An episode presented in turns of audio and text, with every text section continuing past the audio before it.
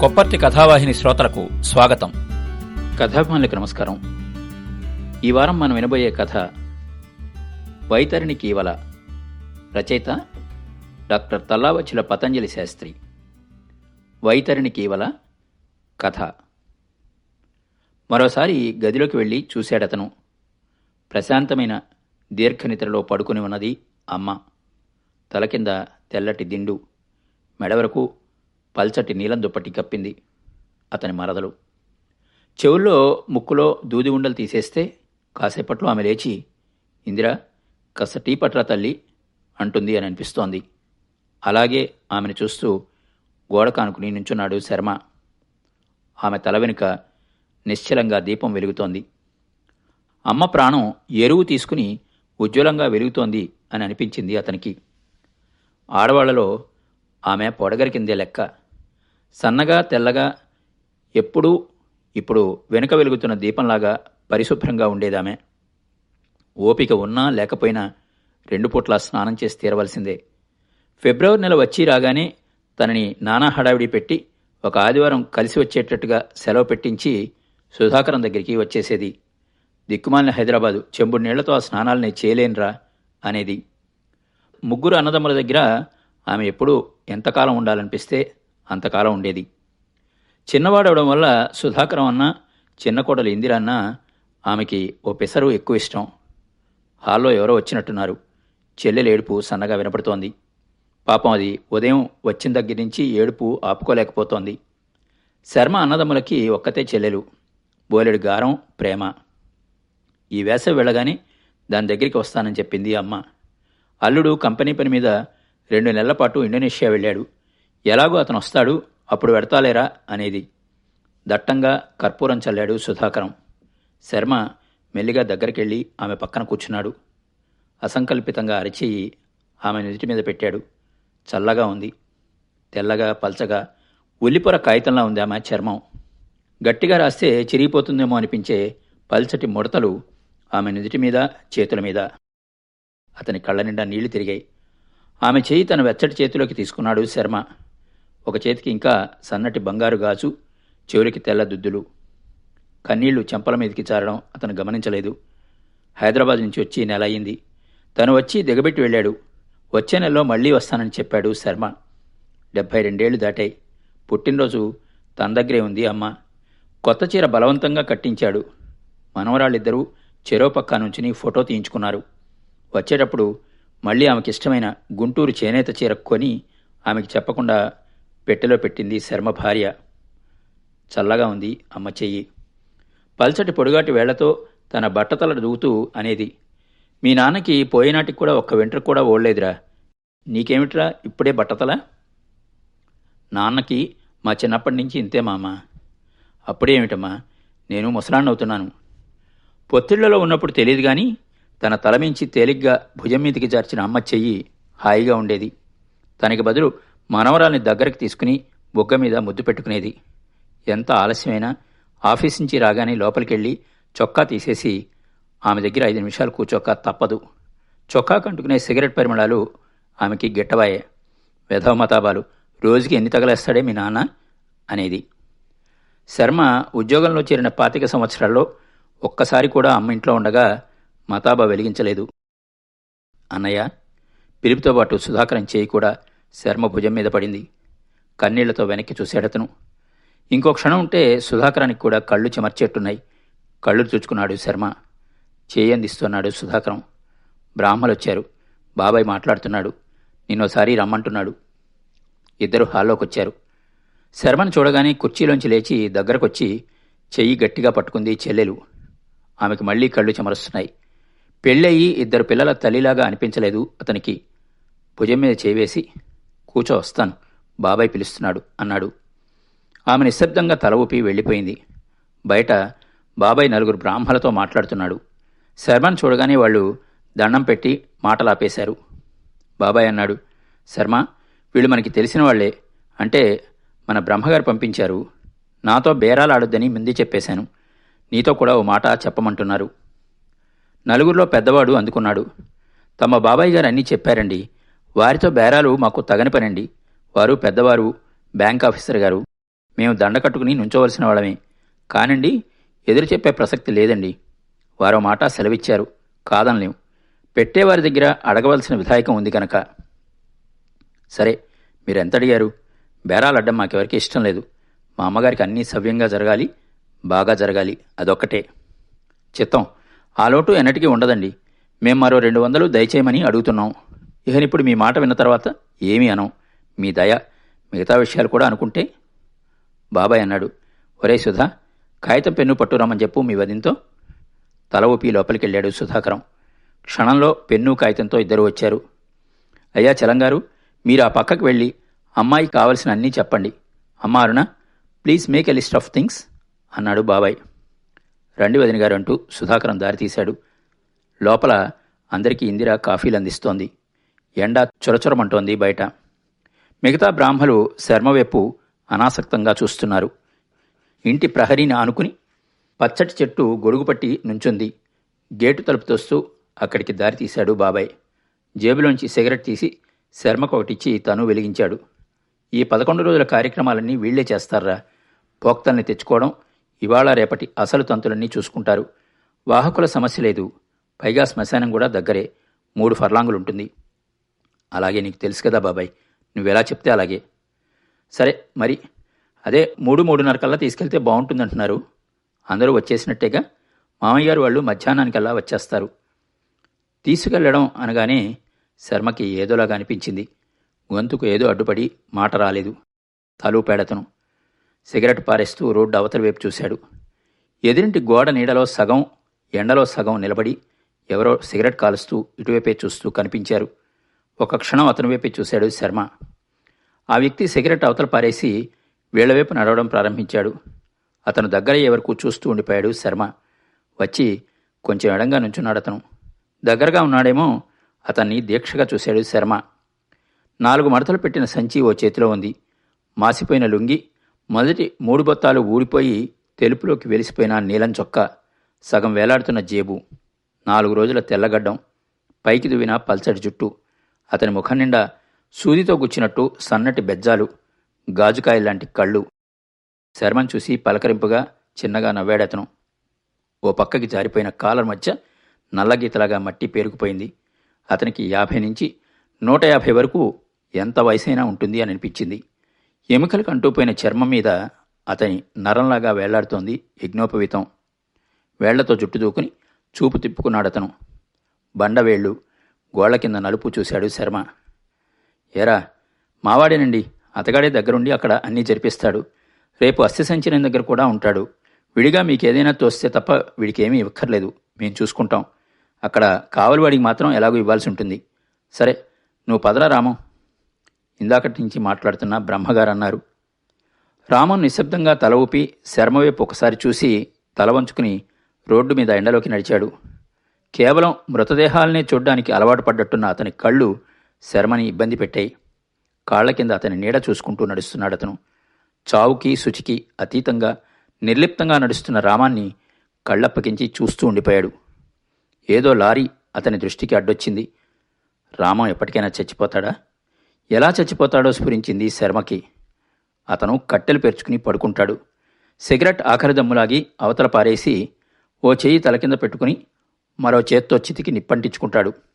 అతని గాజుకళ్ళు నిర్లిప్తంగా ఆకాశాన్ని చూస్తుంటాయి. ఒళ్ళు చల్లుమంది శర్మకి. దూరంగా నీడలా కనిపించాడు రామం. భుజం మీద మృదువుగా చేయి పడింది. చటుక్కున తేరుకునేసరికి బ్రాహ్మలు వెళ్ళిపోయారు. బాబాయ్ అంటున్నాడు శర్మ ఓ ఫోన్ చేసి ఇప్పుడే వస్తాను. రాగానే అటు వెళ్ళి ఓసారి వాచ్మెన్తో మాట్లాడి కట్టెలు పురమాయించాలి. వెళ్ళిరా బాబాయ్. స్కూటర్ స్టార్ట్ చేస్తూ క్షణం ఆగి దగ్గరికి రమ్మన్నట్టు తల ఊపాడాయన. శర్మ బాధపడకుండా ఉండలేం. కానీ కాస్తంత ఎవరినీ బాధ పెట్టకుండా తను పడకుండా హాయిగా పంచమి రోజు చూసుకుని వెళ్ళిపోయిందిరా వదిన గారు. అనాయాస మరణం. ఇక జరగవలసిన కార్యాలన్నీ పెళ్ళిలా జరగవలసిందే. అమ్మని తలుచుకుని ఆపేక్షగా నవ్వుకోవడం తప్ప మరొకటి వల్ల కాదు. మన వాళ్ళందరూ వస్తారు. చాలా కాలం పాటు సుఖంగా ఆరోగ్యంగా బతికిందామే. కొడుకులు రెపరెపలాడుతూ పైకొచ్చారు. ఏం కావాలరావిడికి నేను ఇల్లు కట్టే వరకు సరిగా మాట్లాడింది కాదు నాతో. కొంపాగోడు లేకుండా ఊరికే డబ్బు తగలేస్తున్నానని ఆవిడ భయం. ఇల్లు కట్టాను.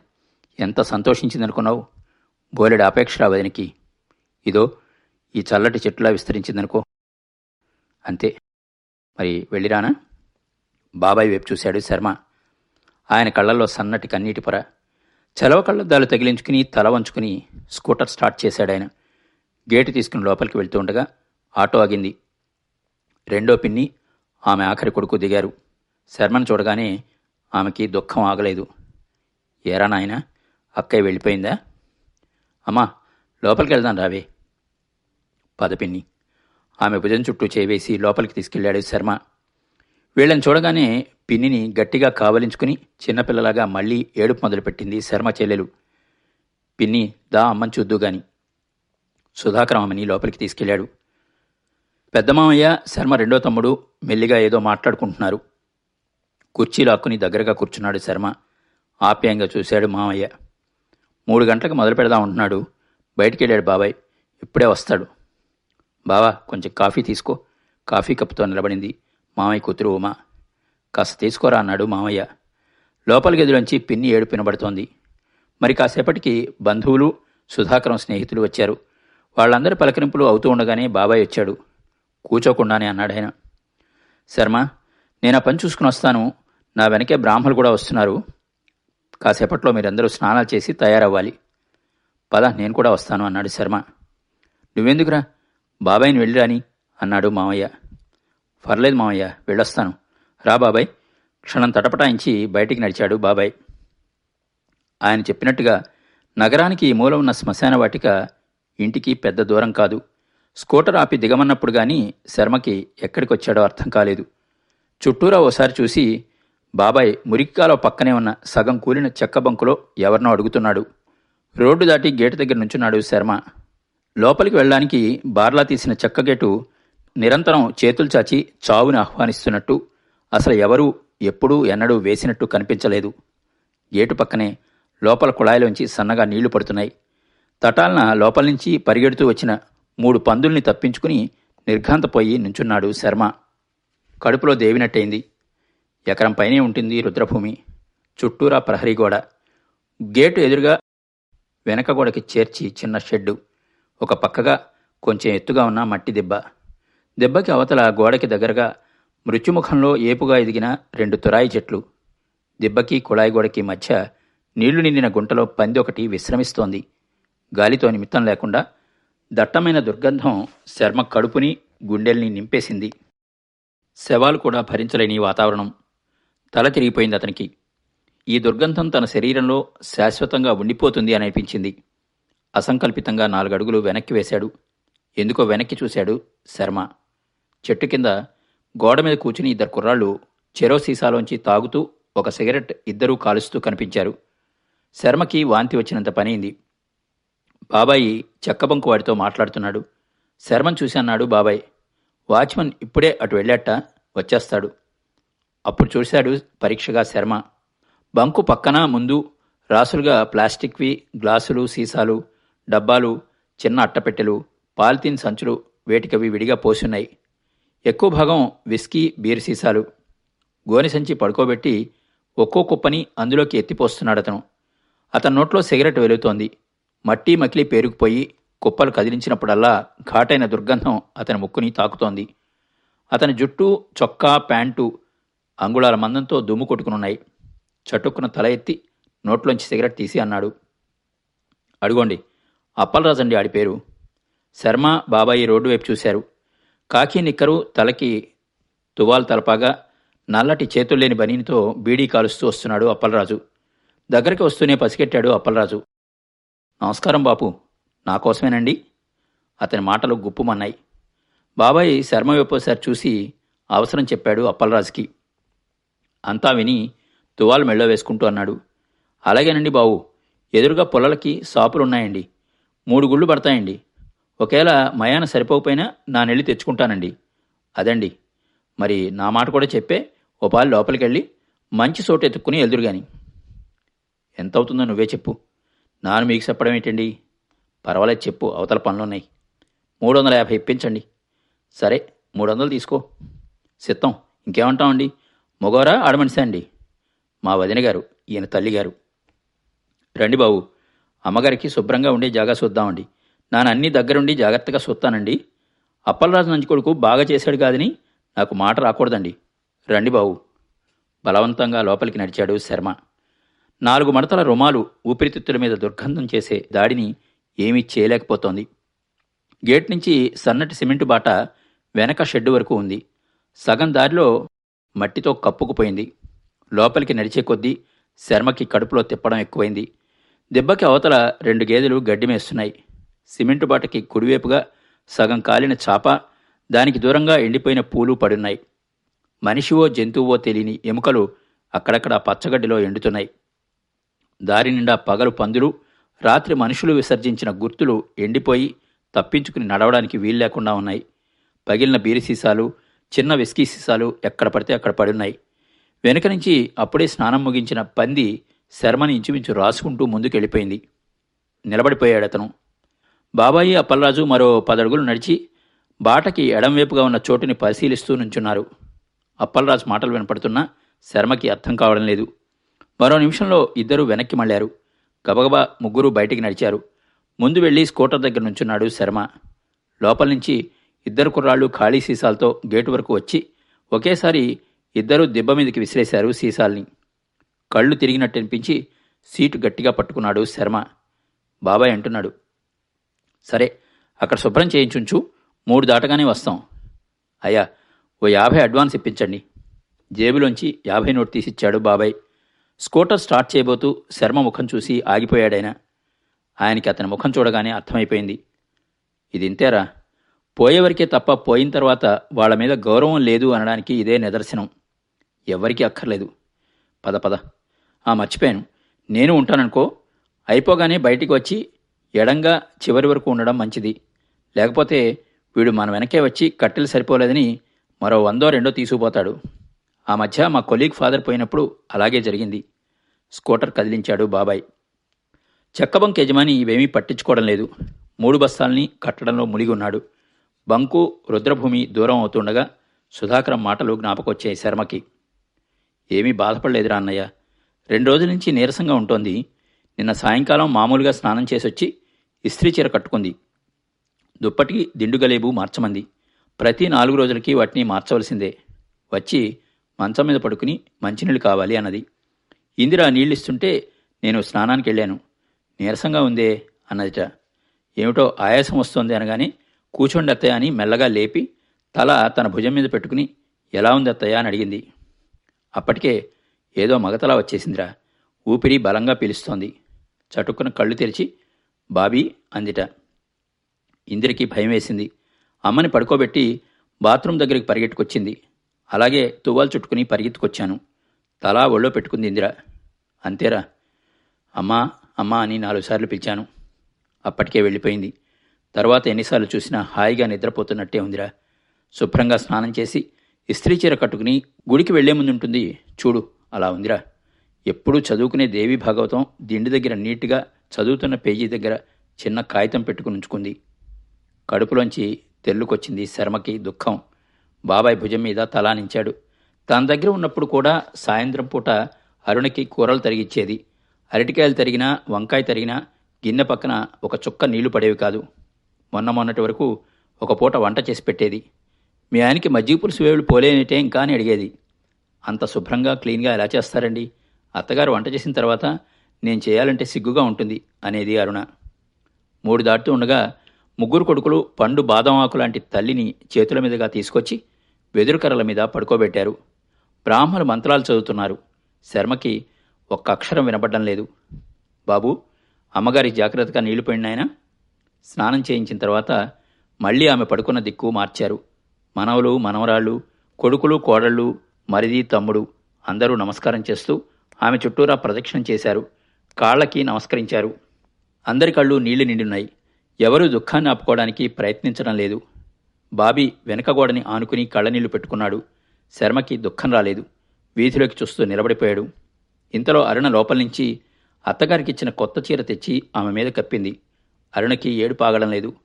వణుకుతున్న చేతులతో నమస్కారం పెట్టి నించుండిపోయింది. శర్మగారు మీరు రండి బాబు. ఆ నిప్పుల కొండ తీసుకుని ముందు నడవండి. వెనక్కి చూడకండి. అయ్యా బయలుదేరండి. శర్మ నడిచాడు. అతని వెనుక పెద్ద దుఃఖతరంగం నిశ్శబ్దంగా ఎగిసి బద్దలైంది. సరిగ్గా గేటు దగ్గర దింపారు. శర్మకి ఎవరో గుండె పిండినట్టయింది. యాంత్రికంగా కర్మకాండ చేస్తున్నాడు. మొత్తానికి అతను తెలియని స్థితిలో అమ్మని కట్టెల మంచం మీద పడుకోబెట్టారు. ముమ్మారు ప్రదక్షిణం చేయండి బాబు. నీటికుండా బద్దలైంది. కట్టెలు అంటుకున్నాయి. ఆత్రంగా జ్వాలలు ఎగుస్తున్నాయి. ఇక వెనక్కి చూడకుండా బయటికి వెళ్ళిపోండి బాబు. అందరూ బయటికి నడిచారు.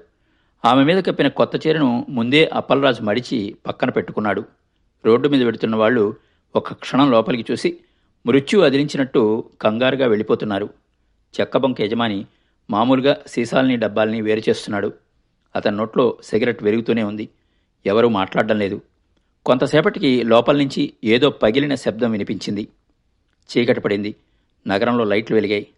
అప్పలరాజు కొంచెం తడబడుతూ వచ్చి బాబాయ్తో ఏదో చెప్పాడు. డబ్బు తీసుకుని వెళ్ళిపోయాడు అతను.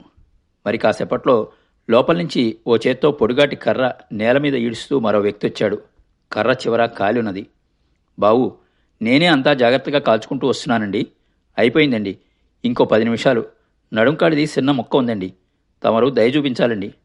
ఆడికి ఎంత ఇస్తున్నారండి మూడు వందలు అన్నాడు బాబాయ్. నంజి కొడుకు రెండు వందలని అబద్ధం చెప్పాడండి. నన్ను మర్చిపోకండి బావు. ఆడికి మొత్తం ఇచ్చేసారా బావు? సగం ఇచ్చాం. అది నాకు ఇప్పించండి బావు. అంతా నేనే చేస్తున్నానండి. ఆడు తాగి రావడమేనండి. కర్ర ఇడ్చుకుంటూ లోపలికి వెళ్ళిపోయాడు వాడు.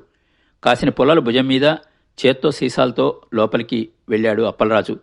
శర్మ భుజం మీద చేవేశాడు బాబాయ్. శర్మ చీకట్లోకి చూస్తూ ఉండిపోయాడు. పూర్తిగా చీకటి పడిపోయింది. చితి తెల్లటి బూడిదైపోయింది. ముందు బాబాయ్ శర్మని స్కూటర్ మీద ఎక్కించుకుని తీసుకెళ్ళిపోయాడు నిశ్శబ్దంగా మిగతా వాళ్ళందరూ నడక సాగించారు. మరో అరగంట తర్వాత అప్పలరాజు మరో సగం సీసా పట్టించి కుళాయి దగ్గర ముఖం కడుక్కుని చంకలో చీర పెట్టుకుని జాగ్రత్తగా నడవడానికి ప్రయత్నిస్తూ సన్యాసమ్మ గుడిసె వైపు నడిచాడు. గుడిసెలో అన్నం కొత్త కొత ఉడుకుతోంది. కిరసనాయిల దీపం కంటే పొయ్యి మంట ఎర్రటి వెలుతురు చిమ్ముతోంది. సత్తుగ్లాసులోంచి సన్యాసమ్మ సీసాలోంచి అప్పలరాజు మిగిలిన వస్తువుని నాలుగు గుటకల్లో ఖాళీ చేశారు. సన్నాసి ఆయదో ఏదో కోక ఇదో కొత్త కొక్క నా తెచ్చినాను గందా. నుంచుని చీరమడతలు విదిలించి చూస్తోంది సన్యాసమ్మ. అప్పల్లాజు ఆమెని నులకమంచం మీదకి తోశాడు. మరో నజికానాతో ఆమె చీర ఊడలాగేశాడు. సన్యాసమ్మ నవ్వుతో ఆమె సొట్ట మీద నల్ల అలలు కదిలాయి. కప్పు కాఫీ తాగి మేడ మీద చాప వేసుకుని పడుకున్నాడు శర్మ. తన చుట్టూరా ఏదో దుర్గంధ వలయం ఏర్పడినట్టు రాత్రి ఒక క్షణం నిద్రపట్టలేదు అతనికి. ఉదయం ఎనిమిదవకుండా బ్రాహ్మలు వచ్చారు. గబగబా స్నానం చేసి లుంగి కట్టుకుని మీద తువ్వాలు వేసుకుని వచ్చిన ఇద్దరు బ్రాహ్మల్లో ఒక ఆయనతో బయలుదేరాడు శర్మ.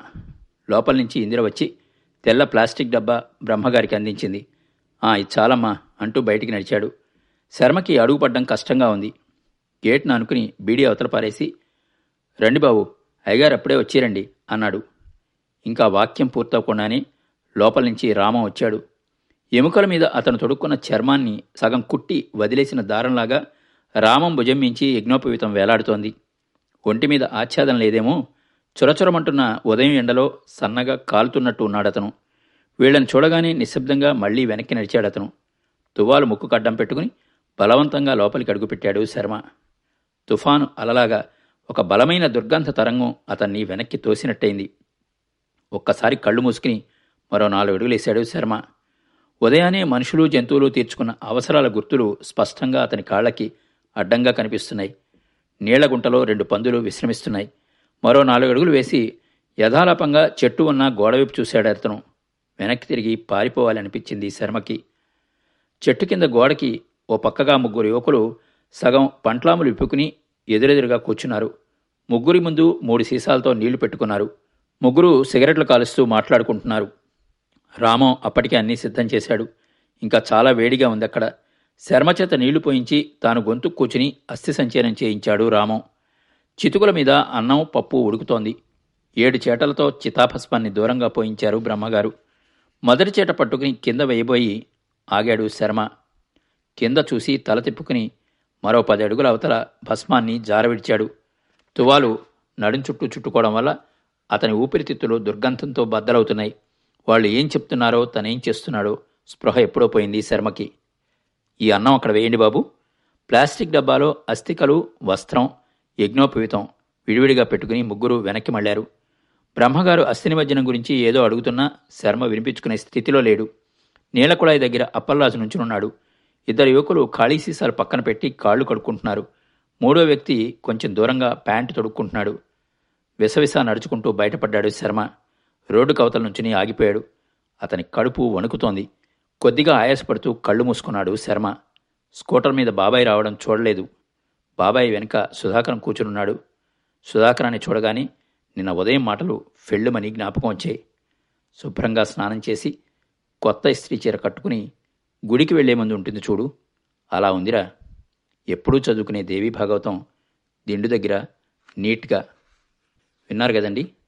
డాక్టర్ తల్లావచ్చుల పతంజలి శాస్త్రి గారి కథ వైతరణి కేవల. మరో మంచి కథతో మళ్ళీ కలుద్దాం. అంతవరకు సెలవు. మీ కొప్పర్తి రాంబాబు విశ్రాంత ఉద్యోగి ఇండియన్ బ్యాంక్ విజయవాడ. మా షో మీకు నచ్చినట్టయితే యాపిల్ పాడ్కాస్ట్ గూగుల్ పాడ్కాస్ట్ మరియు స్పాటిఫైలో కానీ సబ్స్క్రైబ్ చేసి నోటిఫికేషన్ ఆన్ చేసుకోండి. నెక్స్ట్ ఎపిసోడ్ రిలీజ్ అయినప్పుడు మీకు అప్డేట్ వస్తుంది.